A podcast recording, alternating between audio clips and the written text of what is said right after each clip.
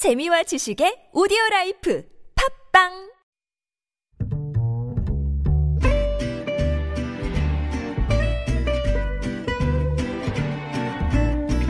Good evening, everyone.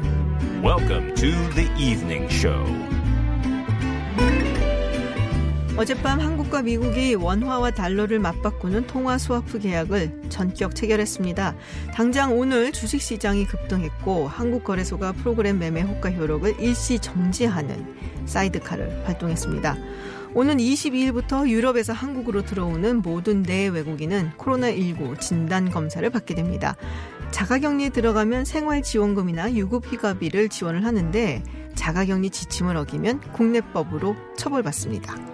미래통합당이 한성규 대표 사퇴 하루 만에 위성정당인 미래한국당 대표와 공천관리위원장을 전격 교체했습니다. 민주당이 참여하는 비례연합정당 더불어시민당은 오늘 공천관리위원회를 구성했습니다. 잠시 후 서울타임즈에서 자세히 전해드리겠습니다. 김지윤의 이브닝쇼 시작합니다.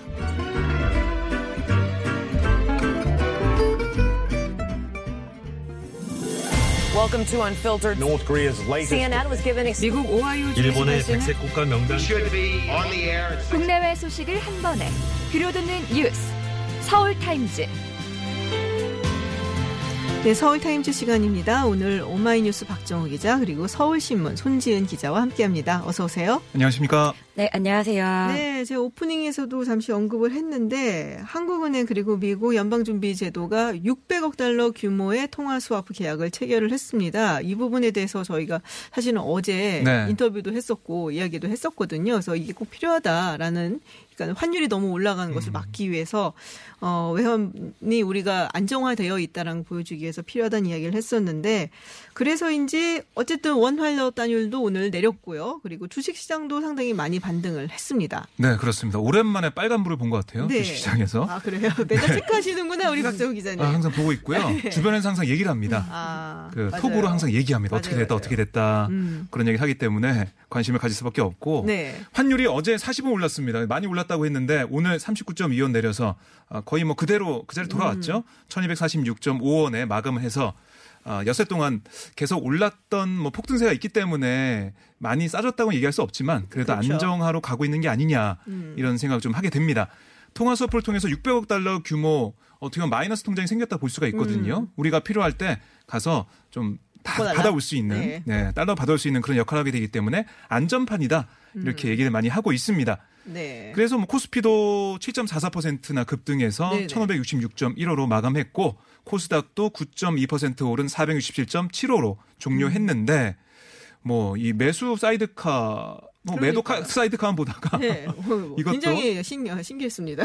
코스피도 8년 만에 발동이 됐다고 하고요. 네네. 어, 코스닥 쪽에서는 2년 만에 발동이 됐다고 해요. 음. 오랜만에 받고 그럼에도 불구하고 코스피의 경우는 외국인이 12거래일째 연속 팔자 행진을 하고 있다고 해요. 네. 그러니까 어떻게 보면 이 코로나 19 사태가 마무리가 돼야 안정화 쪽으로 가고 가는 건데 아, 그게 완전히 해결된 게 아니기 때문에 어떻게 될지 음. 모릅니다 좀, 아직은. 네. 네. 사실 코로나도 코로나지만 이제 국제 유가 문제가 걸려 있단 말이에요. 사우디아라비아하고 러시아하고 지금 뭐 유가 전쟁이다. 그래서 이렇게 감산을 안 하고 값을 높이기 위해서 근데 아뭐 어떻게 되는지 한번 해보자 식으로 지금 증산을 하는 걸로 지금 계속 유가 전쟁에서 유가가 내려갔다가 미국이 개입을 적극적으로 하겠다라는 얘기가 나왔습니다. 네, 도널드 트럼프 대통령이 현재 시간 19일 백악관에서 어, 적절한 타협점을 찾겠다, 음. 개입을 하겠다 이런 중재 의사를 밝혔습니다. 네. 이제 이번 유가 전쟁은 지난 4일 오펙 이제 우리가 석유 수출 기구라고 하죠. 오펙 플러스 회의에서 사우디아라비아가 감산을 하자라고 했는데 러시아가 반기 를 반대했죠. 들었습니다. 이제 지금 전체 산유국이 1위가 미국, 2위가 사우디아라비아, 3위가 러시아인데 러시아가 어, 감산에 동의를 하지 않으니까 사우디아라비아가 거꾸로 석유 생산량을 늘려서 러시아를 공격했습니다. 네네. 그래서 이제 18년 만에 원유 가격이 어, 곤두박질 치는 등 좀 이제 전쟁 위기가 고조되고 있었는데 트럼프 대통령이 적극적으로 개입하겠다는 의사를 밝히면서 오늘 하루에만 서부 텍사스 원유가 23% 이상 급 반등했습니다. 그런데 이제 트럼프 대통령이 어떤 타협점을 찾을지 어떤 제재를 할지가 관심이었는데 조금 전에 이제 월스트리트 저널 기사에 따르면 아마도 트럼프 행정부 가 사우디에 증상 결정 이전의 수준으로 되돌리면 감산을 해도 경쟁국인 러시아가 이익을 보지 않도록 제재를 하겠다. 경제 제재를 러시아한테 네. 할 테니까 이런 아. 거를 아마도 제한할 것이다. 이런 기사가 나오고 있습니다. 23% 이상 급반등을 했다고 하는데 그래도 20불대예요. 그러니까 이게 우리 50달러대였죠. 그러니까 어 그런데. 이제 추락을 했는데. 코로나19로 아마 전 세계적으로 석유 그렇죠. 수요가 떨어지기 떨어지겠죠. 때문에 공장을 예. 돌릴 이유가 없으니까 지금 예. 아무래도 석유 수요가 떨어지는 데다가 지금 뭐 전, 석유 전쟁까지 원유 전쟁까지 나는 바람에 치킨 게임이라고 하잖아요. 네. 이게 그래서 치킨이 영어로 이제 겁쟁이라는 뜻이잖아요. 그래서 그래 우리 한번 붙어봐 하고서는 이제 또 저쪽이 겁이 조금 더 나는 쪽이 나가 떨어질 때까지 그렇죠. 그때까지 가보자 막 이런 거잖아요. 닭 아니었나요? 닭. 아, 닭. 그렇죠. 닭은 맞는데. 네, 닭은 맞아요. 네. 자, 경제 이야기는 저희가 계속해서 업데이트해서 전해드리도록 하겠습니다. 자, 또좀 놀라운 소식이 있는데 대구의 20대 확진자가 사이토카인 폭풍 증상으로 위독하다. 어, 걱정스러운 이야기인데요. 이 사이토카인 폭풍 네. 증상 이게 어떤 건가요? 그러니까 이게 바이러스에 감염됐을 때 네. 면역 체계가 과도하게 반응해서 정상 세포까지 공격하는 현상 이걸 아. 말하는데요. 그러니까 사이토카인이라는 게 혈액 속에 함유되어 있는 면역 단백의 하나라고 합니다. 네네. 그걸 이제 붙여가지고 이렇게 말을 하는데 아. 음. 원인은 아직 명확하게 알려지지 않았습니다. 그런데 오늘 대구시가 정례 브리핑에서 이렇게 얘기했어요. 대구의 26세 환자가 사이토카인 폭풍 증상이 있어서 살리기 위해 노력하고 있다라고 네네. 밝혔는데 이 환자가 지난 3일 입원해서 치료를 받고 있는데 증상이 악화해서 현재 인공호흡기 또 에크모 인공 심폐장치라고. 하죠. 이걸 의지하는 중증 상태인 것으로 전해지고 있습니다. 근데 이게 왜 또 주목을 받고 있냐면 지난 13일 폐렴 증세로 영남대병원 네. 입원했다가 숨진 17세 고교생 맞아요. A군도 네네. 이 사이토카인 폭풍으로 숨진 게 아니냐 이런 얘기 좀 나오고 있거든요. 아. 그러니까 정확하게 밝혀지지 않았지만 이 현상이 주목받고 있는데 이게 특히 뭐 젊은 층에서 많이 어, 좀 발생하고 있고 건강하고 그렇습니다. 좋으니까. 강한 어, 그런 사람들한테 반- 발생하고 있어가지고요. 네. 좀 걱정이 되고요. 현재까지는 극심한 염증 반응을 완화시킬 만한 뾰족한 약들이 없다고 해요. 음. 환자가 스스로 버텨야 하는데 이게 젊은 환자들한테 나타나고 있어 서좀 걱정된다 이런 내용이 나오고 아. 있습니다. 정말 좀 많이 걱정이 됩니다. 네. 그리고 22일부터 유럽에서 한국으로 들어오는 모든 내 외국인이 코로나19 진단 검사를 받게 됐습니다. 네, 지금 유럽 전역의 확산세가 굉장히 그러니까요. 어, 좀 앞을 내다볼 수 없는 수준이라서 네. 그래서 22일 0시부터 유럽에서 한국으로 오는 내국인, 외국인 네. 모든 사람에 대해서 진단 검사를 하기로 했습니다. 음. 그래서 모든 입국자는 일단 유증상자와 무증상자로 나뉘고요.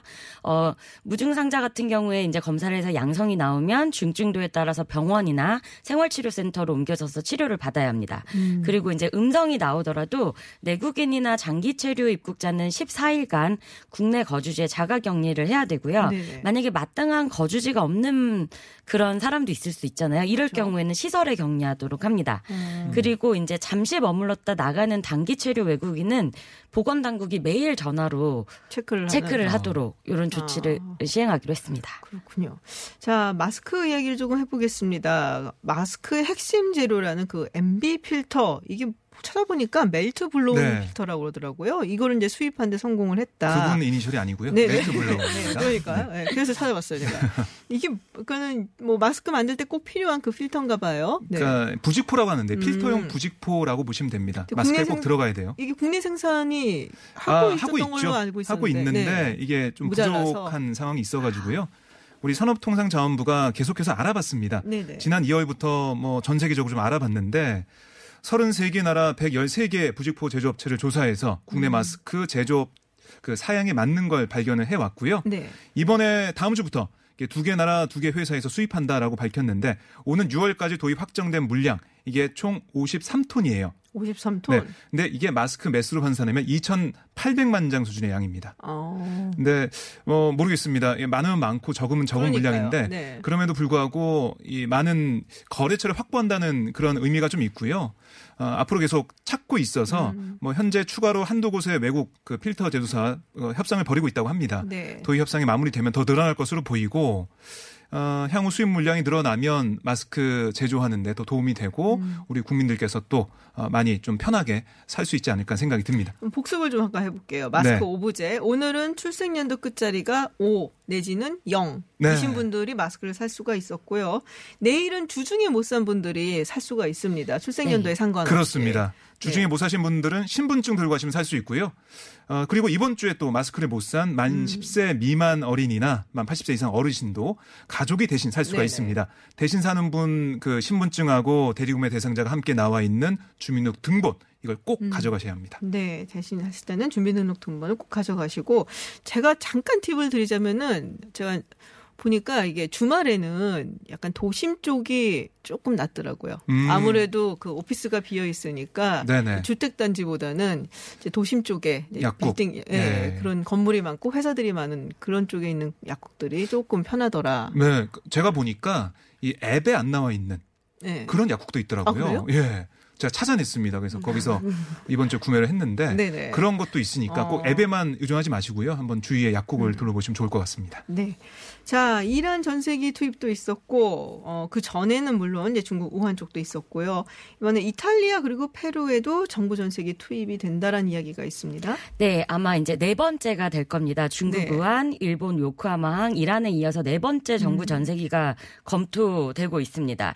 이제 이탈리아에 있는 우리 교민을 수송하기 위한 임시 항공편 투입을 추진하는데 외교부 고위 당국자가 이제 원래는 당초 이탈리아 한인회 차원에서 항공사와 직접 협의를 해서 임시 항공편을 준비하려고 했습니다. 근데 이게 지금 상황이 여의치 음. 않으니 정부가 그러면 같이 요 임시 항공편 투입을 같이 이제 추진하는 걸로 이렇게 가닥이 잡혔습니다.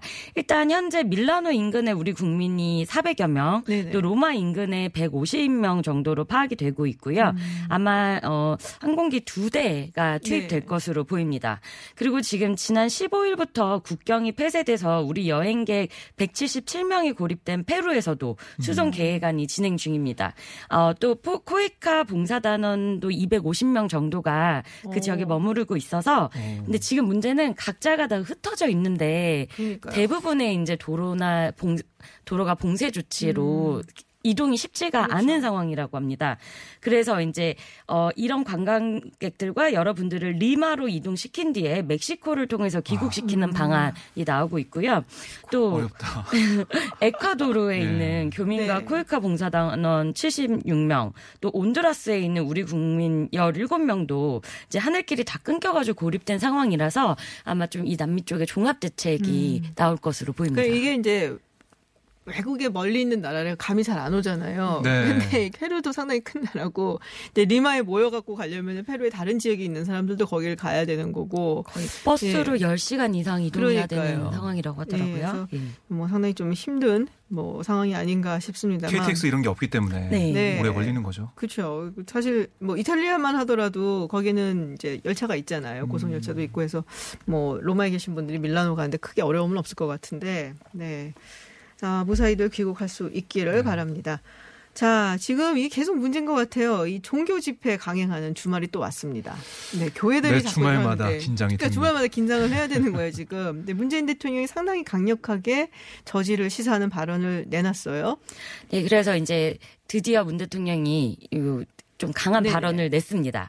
이제 왜냐면은 내일과 내일 모레 또 종교 집회를 강행하려는 일부 교회와 또 일부 종교 시설들이 네네. 많이 나오고 있기 때문에 그래서 이제 오늘 문 대통령이 종교 집회에 대해 박원순 서울시장과 이재명 경기지사가 취하고 있는 조치를 적극 지지한다. 음. 중앙 정부도 지자체에만 맡기지 말고 지자체의 조치를 적극적으로 뒷받침해 주기를 바란다. 이런 어 말씀 어, 이런 음. 예, 발언을 예. 했다고 강민석 청와대 그런 대변인이 얘기도. 나오더라고요. 어떤 네. 지자체에서는 구상권 청구까지 생각을 한다. 네, 그래서 지금 이제 어, 문 대통령이 적극 지지한다고 한 조치를 보면은 박원순 서울시장은 이미 이제 집단 감염 방지 가이드라인을 내놨습니다. 네네. 그래서 이제 이걸 지키지 않고 만약에 집회를 강행하면은 폐쇄 종교시설을 음. 폐쇄하는 어떤 그런 조치를 취하겠다 이렇게 경고를 한 상태고요. 이재명 경기지사 같은 경우에는 이미 이제 경기도 내 교회 137곳에다가 밀집 집회를 제한하는 행정명령을 내려둔 상황입니다. 네. 그런데 만약에 이를 위반하고 어 종교 행사를 강행한 다음에 그곳에서 확진자가 바- 발생하면은 이 관련된 모든 비용에 대해서 구상권을 청구하겠다 이렇게 강하게 경고한 상황입니다. 네. 그러니까 뭐 지금 서울에 보면 성북구 에 정광훈 목사가 뭐 심우했던 교회가 네네. 있습니다. 그 교회가 매주 모여서 집회 그 예배를 보는데요. 네. 거기가 좀 위험해 보이더라고요. 음, 네. 지금 그 약간 작은 교회들이 더 위험하다 그런 얘기도 또 그렇습니다. 있더라고요. 그 네. 작은데 많이 모이고 많이 있기 모이고, 때문에. 예, 그러니까 네. 약간 중소형 교회들, 그럼 대형 교회들이 눈이 워낙 많으니까 사실 조금 이제 음. 그런 거를 살필 만도 한데 그래서 여러 가지로 좀 문제가 있다라는 얘기가 있고요. 정치 쪽 이야기를 좀 해보겠습니다. 더불어 시민당, 네, 더불어 시민당이 공관위 구성을 완료를 했습니다. 이 공천 시스템은 뭐 민주당하고 공유한다는 얘기가 있고 아니란 얘기도 있고 뭐 어떻게 된 건가요? 네, 일단 지금 시간이 굉장히 촉박하죠. 그쵸. 촉박하고 민주당 같은 경우는 지금 더불어시민당에 민주당 외에는 공천 시스템을 가지고 있거나 어떤 선거를 치러본 경험이 있는 정당이 없는 상황입니다. 그쵸. 그래서 이제 빨리 공천을 제대로 하기 위해서는 민주당의 시스템을 차용할 수밖에 없는 상황입니다. 일단 이제 각 정당의 추천을 받고 시민 추천을 받아서 비례 명단을 꾸리는데 어 민주당은 일단 당선 안정권 뒷자리 일곱 자리를. 받기로 했고요. 이제 앞에 아홉 자리를 참여 정당이 추천한 사람들과 나머지 시민 추천 몫으로 꾸린다. 이런 이제 큰 틀은 갖춰져 있습니다. 그런데 이제 요 실무를 담당할 사람들이 이미 어제 민주당 쪽에서 두 명이 파견돼 와 있다라는 보도가 나왔고 이제 우종훈 공동 대표도 그런 사실을 인정을 했었습니다. 네. 근데 그렇게 되면 사실 민주당이 원하지 않고 민주당 기준에 맞지 않는 이제 뭐 입맛 이라고도 얘기를 하는데 네네. 그런 사람들은 공천 부적격자로 판단을 내릴 수가 있기 때문에 이거는 사실 참여하는 정당들의 자율성을 보장하지 않고 음. 민주당 마음대로 민주당이 원하는 인사들에게만 공천을 주는 거 아니냐 이런 지적이 나왔습니다. 그런데 이제 조금 전에 어 민주당 윤호중 사무총장은 네네. 원래 이제 그런 것을 검토하기는 했으나 어 민주당의 시스템을 그대로 와서 오해가 불- 불거질 수 있기 때문에 파견하지 않기로 했다. 음. 이제 이런 입장을 밝혔습니다. 민생당하고 지금 어, 네. 시민사회 원로들이 좀 많이 참여를 했죠. 정치개혁연합. 여기서 이제 빠지겠다는 얘기를 했습니다. 뭔가 좀 서운한 것 같아요, 민주당한테. 뭐 우선 민생당은 저번에 네. 전해드렸죠. 거의 몸싸움이 있을 정도로 어, 최고위가 아, 파행이 됐었는데 음. 네네. 그게 좀 봉합이 되고 있고요. 그래서 비례연합 참여 당론 그 정한 걸 어, 처리하기로 했습니다. 음. 무효화하기로 했어요. 그래서 뭐 어떻게 보면 연합정당, 그러니까 더불어시민당을 주도하는 민주당 측이 뭐 최근 민생당의 참여에 부정적 견해를 밝히는 그런 모습도 보이고 있어서요. 네. 우리 참여 안 하겠다. 뭐 이런 상황이고 정계련 정치개혁연합 같은 경우는 오늘 선언했습니다. 오늘부로 민주당에 대한 일체의 기대를 접는다 라고 얘기했고 우리는 더불어시민당 같은 위성정당과는 그 어떤 소통도 할 생각이 없다라고 얘기를 했어요. 아예 뭐 어, 결별한 거죠. 결렬이 된 네네. 거고요. 그래서 이 정계련 같은 경우는 자체적으로 그러니까 여기 어, 더불어시민당에 참여하지 않는 정당들과 함께 협력방을 논의해 보겠다라고 얘기하고 있습니다. 그러니까 민생당, 정의당, 녹색당, 미래당, 민중당과 함께 어, 연합정당 구성 여부를. 논의해 보겠다 이런 입장입니다. 그렇군요. 미래통합당 얘기 짧게 어, 짚고 넘어가도록 하겠습니다. 어, 일단은 이제 미래 한국당이 오늘 새로운 지도부를 꾸렸고 그러면 어떻게 되나요? 공천 명단이 이제 다 바뀌는 건가요? 1번부터? 아마 그럴 것 같습니다. 어, 아마. 오. 어제 한성교 대표가 물러나고 네. 속전속결로 오늘 아침에 의총을 열어서 원유철 대표 추인을 했고요. 그리고 오후에는 공관위 구성까지 네. 마쳤습니다. 아. 여기도 시간이 없어요 지금. 네, 맞아요, 그래서 맞아요. 공관위원장은 배규환 백석대 교수 이제 환경 대표와 가까운 인사로 어. 알려져 있고요.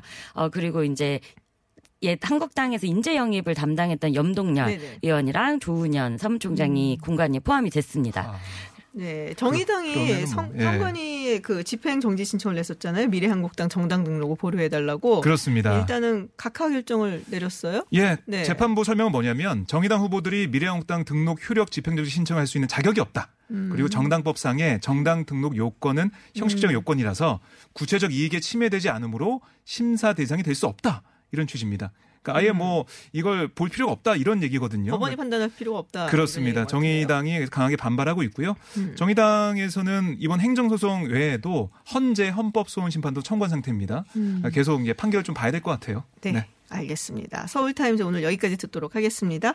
지금까지 서울신문 손지은 기자 그리고 오마이뉴스 박정호 기자였습니다. 오늘 고맙습니다. 네, 고맙습니다. 감사합니다.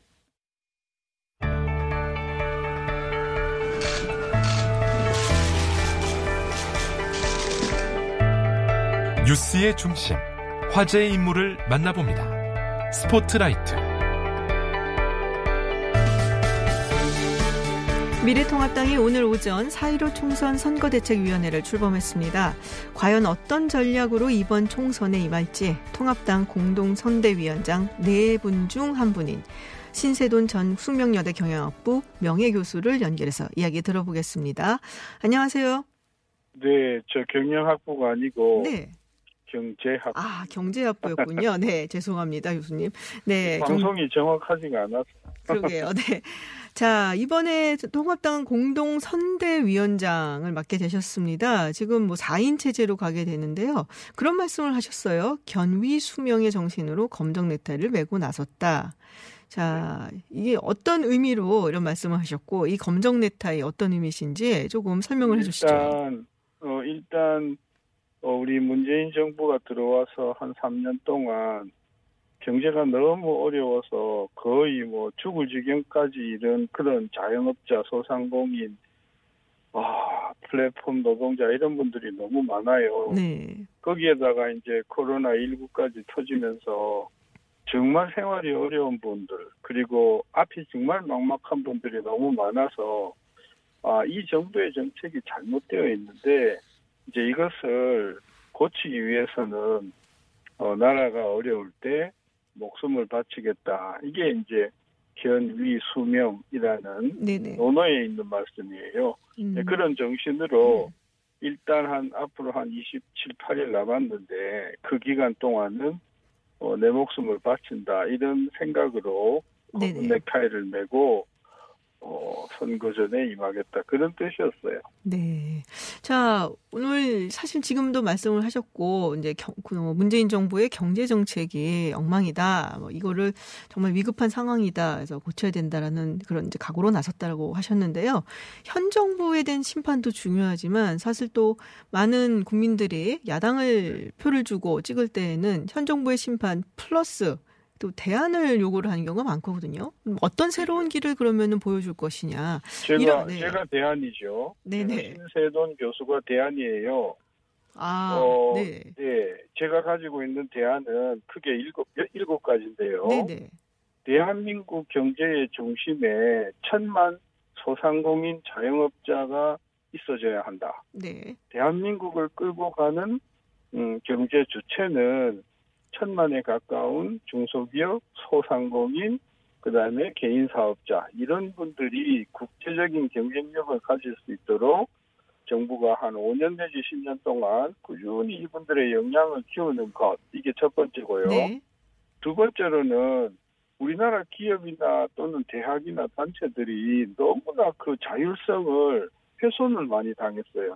다시 말하면 정부의 간섭이 너무 많은 거예요. 네. 그래서 자율성을 좀 키워주자는 그런 게 두 번째고 세 번째는 울산이나 구미나 또 목포나 군산을 가보면 과거 대한민국을 이끌어왔던 산업의 그 기지들이 전부 지금 잡초가 우- 무성한 황폐화가 되어 있어요. 네네. 그래서 이런 그 과거 수출 산업의 영광을 담고 있는 지역을 이제 다시 이제 새로운 수출 산업의 기지로 만들자. 이게 세 번째고 네. 네 번째는 우리 국민의 조세 부담이 너무 많은 거예요. 세금 부담이 너무 많은 거예요. 어, 그리고 의료비 부담도 너무 많은 거예요. 네네. 그래서 이 국민과 기업의 조세 부담을 한꺼번에 다 줄일 수는 없으니 네네. 중장기적으로 이것을 좀 줄여나가자. 그 다음에 다섯 번째로 이 3040 이분들의 그 일자리나 일자리도 중요하지만 주거나 교육 문제가 심각한데 정부가 그, 그 부분을 해소를 못하는 거예요. 저는 그래서 이것을, 어, 이 3040들의 일자리와 주거 복지를 위한 어, 어, 중장기 계획을 꾸준히 이제 집권하면 추진하겠다. 그리고 네. 이제 마지막으로 어, 저소득 소외계층에 대한 실질적인 생활 복지를 어, 확충하고 마지막으로 어, 사회적 불공정을 근원적으로 해결하기 위한 그런 어떤 대대적인 그 개편 이런 것들을 이제 일곱 가지를 어 제가 생각하고 있는 네. 겁니다. 역시 뭐 경제학자이시다 보니까 주로 경제 정책 쪽 이야기가 많은 것 같은데 대체로 거의 다 이제 보수적인 성향의 경제 정책이라 보면 될 것 같습니다. 규제를 철폐하고 뭐 수출 쪽에 활력을 넣고 그리고 세금 부담을 줄이고 일자리를 만들고 규제를 예, 네. 규제를 철폐한다는 말은 네네. 너무나 이제 식상해요. 네. 예, 그러니까 그 과거에 이명박 박근혜 정부도 네네. 규제를 철폐를 못했어요. 네네. 그래서 저는 규제를 철폐한다는 말을 쓰고 싶지가 않아요. 안 그럼 어떤 말을 되니까. 쓰실까요? 그 제가 그래서 썼잖아요. 네. 자유를 음, 자율 자유를 강화한다. 네 자유를 강화하겠다. 음. 그러니까 정부의 간섭을 기업이든 대학이든 단체든 종교든 기업 그 간섭을 줄여라. 그게 이제 저는 자율이라고 표현했던 거고 네. 그거는 규제의 그 철폐 이런 네가티브한 소극적인 것과는 좀 다르죠. 네. 자율성을 강화한다라는 말로 뭐 붙이고 싶다라는 네, 네, 네, 말씀이시고요.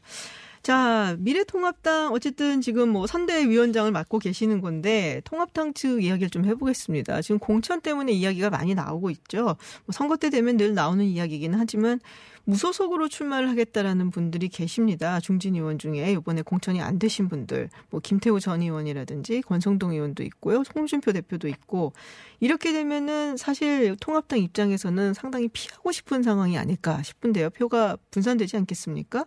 어떻게 보고 계세요? 일단 두 가지인데요. 네네. 이제 우리 선대위원장이 네 명이시잖아요. 네네. 이제 저는 공천 문제나 그런 당의 문제는 잘 알지도 못하고 네. 어, 또 그것은 제 전- 저는 아까도 이야기했지만 대한민국의 경제를 살리는 것이 견이 수명의 자세이기 때문에 그런 공천 문제에 대해서는 제가 별로 아는 바가 없고요. 네. 두 번째는 뭐냐면 어, 국민들이 저는 아주 똑똑하다고 생각해요. 네. 지난 3년 동안 문재인 정부의 이 경제적인 어떤 그런 정책의 난맥성을 보고 아 이거는 안 되겠구나.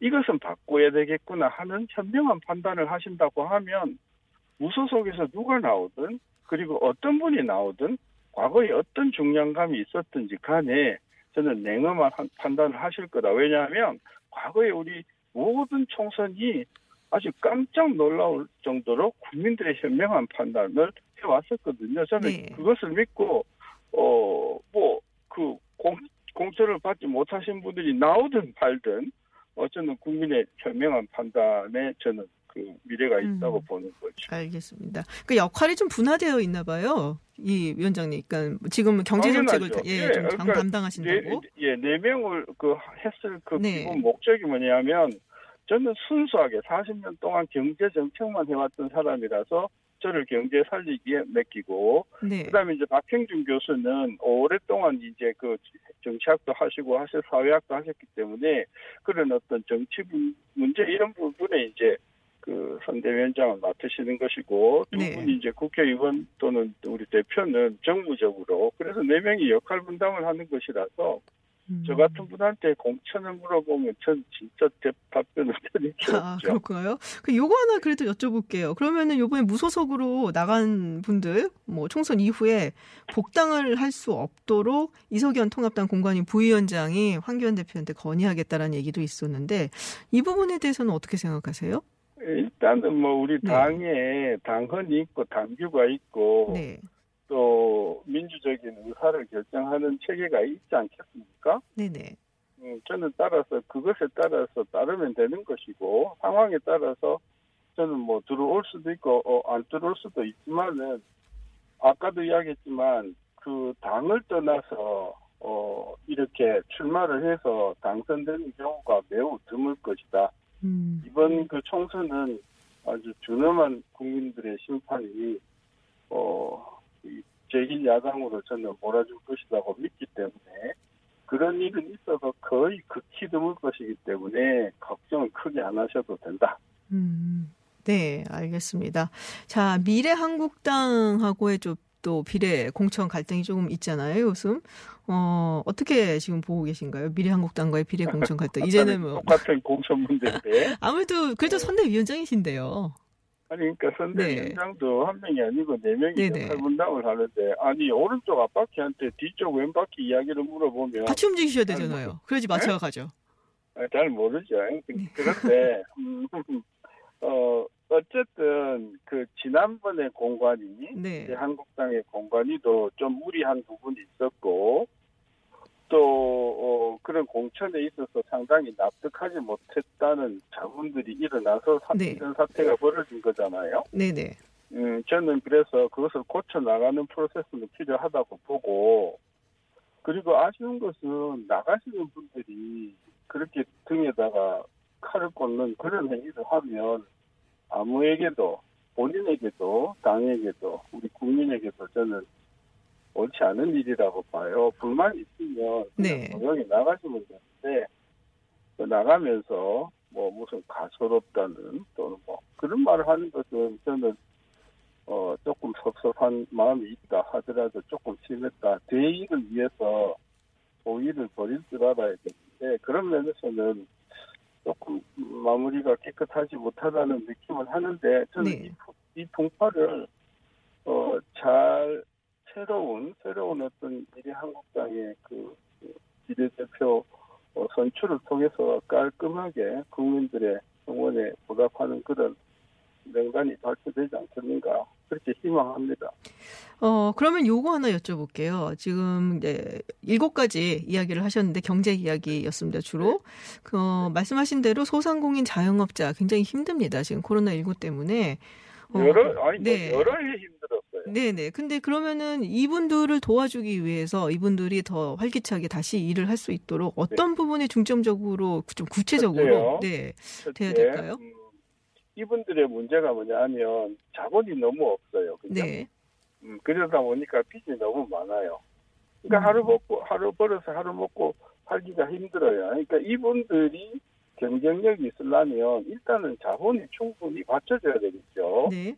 그러면 그 소상공인을 전문적으로 융자하는 그런 금융기관이 있어줘야 되지 않겠어요? 음. 저는 그래서 어, 거의 그 IBK 기업은행의 버금가는 또는 그보다 더 큰 중소상공인을 위한 은행을 새로 만들자. 그래서 네네. 자본을 확충해주자 하는 게 하나 있고, 그 다음에 이분들이 너무 기술이 없는 거예요. 음. 그냥 예를 들면 빵집에서 맨날 일하다가 나와서 빵가게를 차리고 이런 거예요. 그래서 그분들의 전문적인 어떤 그런 노하우를 배울 수 있는 해외 연수라든지 또는 교육이라든지 경영 그 지도라든지 이런 것을 전문적으로 전담하는 네. 어, 그런 어떤 기능이 있어야 되겠다. 그것을 전담할 수 있는 기구는 아 소상공부다. 그래서 음. 정부의 어, 소상공부 기능을 그죠? 소상공부 네네. 지원하는 기능을 정부 부서를 하나 만들겠다. 그리고 음. 중소벤처부에서 중소기업 기능은 다 이 중소상인부로 오고 벤처부는 가입으로 다시 간다든지 해서 정부 기구를 늘리지 않고 어, 이 소상공인, 천만이 넘는 소상공인을 위한 전문적인 행정기구가 필요하겠고, 이 소- 소상공인을 돕는 그런 그 단체들이 되게 많아요. 네네. 진흥공단도 있고, 협, 뭐 협동조합 중앙회도 네네. 있고, 많자, 상의도 있고, 많잖아요. 경총도 있고, 좀 교통 정리를 해서 실효적으로 이제 도울 수 있는 그런 어떤 체계를 만들겠다. 이런 네. 것들이 있고요. 그 다음에 이제 소상공인이 너무 숫자만 많고 다들 모래알 같으니 이분들을 하나의 법인으로 만들어서 주식회사로 만들든 또는 한명회사로 만들든 이렇게 해서 자본을 키우면 정부가 일정 부분에 자본을 투입을 해서 네네. 이분들이 좀 큰, 좀 큰 그런 어떤 예를 들어 뭐 미장원이라도 주인 한 명에 뭐 의자 두 개 놓고 하는 이런 미장원이 아니라 다섯 명의 미장원 주인들이 모여서 의자 한 30개 정도짜리의 이런 경쟁력 있는 미장원, 네. 발소, 철물점 네네. 이렇게 해서 구조개혁을 하고 제가 그 네. 앞으로 계속 이게 나올 텐데 네, 위원장님 저희가 시간이 다 돼갖고요. 다음으로 또 이야기를 될것 그러니까 이야기를 같아요. 꼭 그러게 말이에요. 네네. 소상공- 중요한 얘기인데요. 다음에 다시 나누도록 하겠습니다. 어, 네, 오늘 고맙습니다. 네, 네, 네.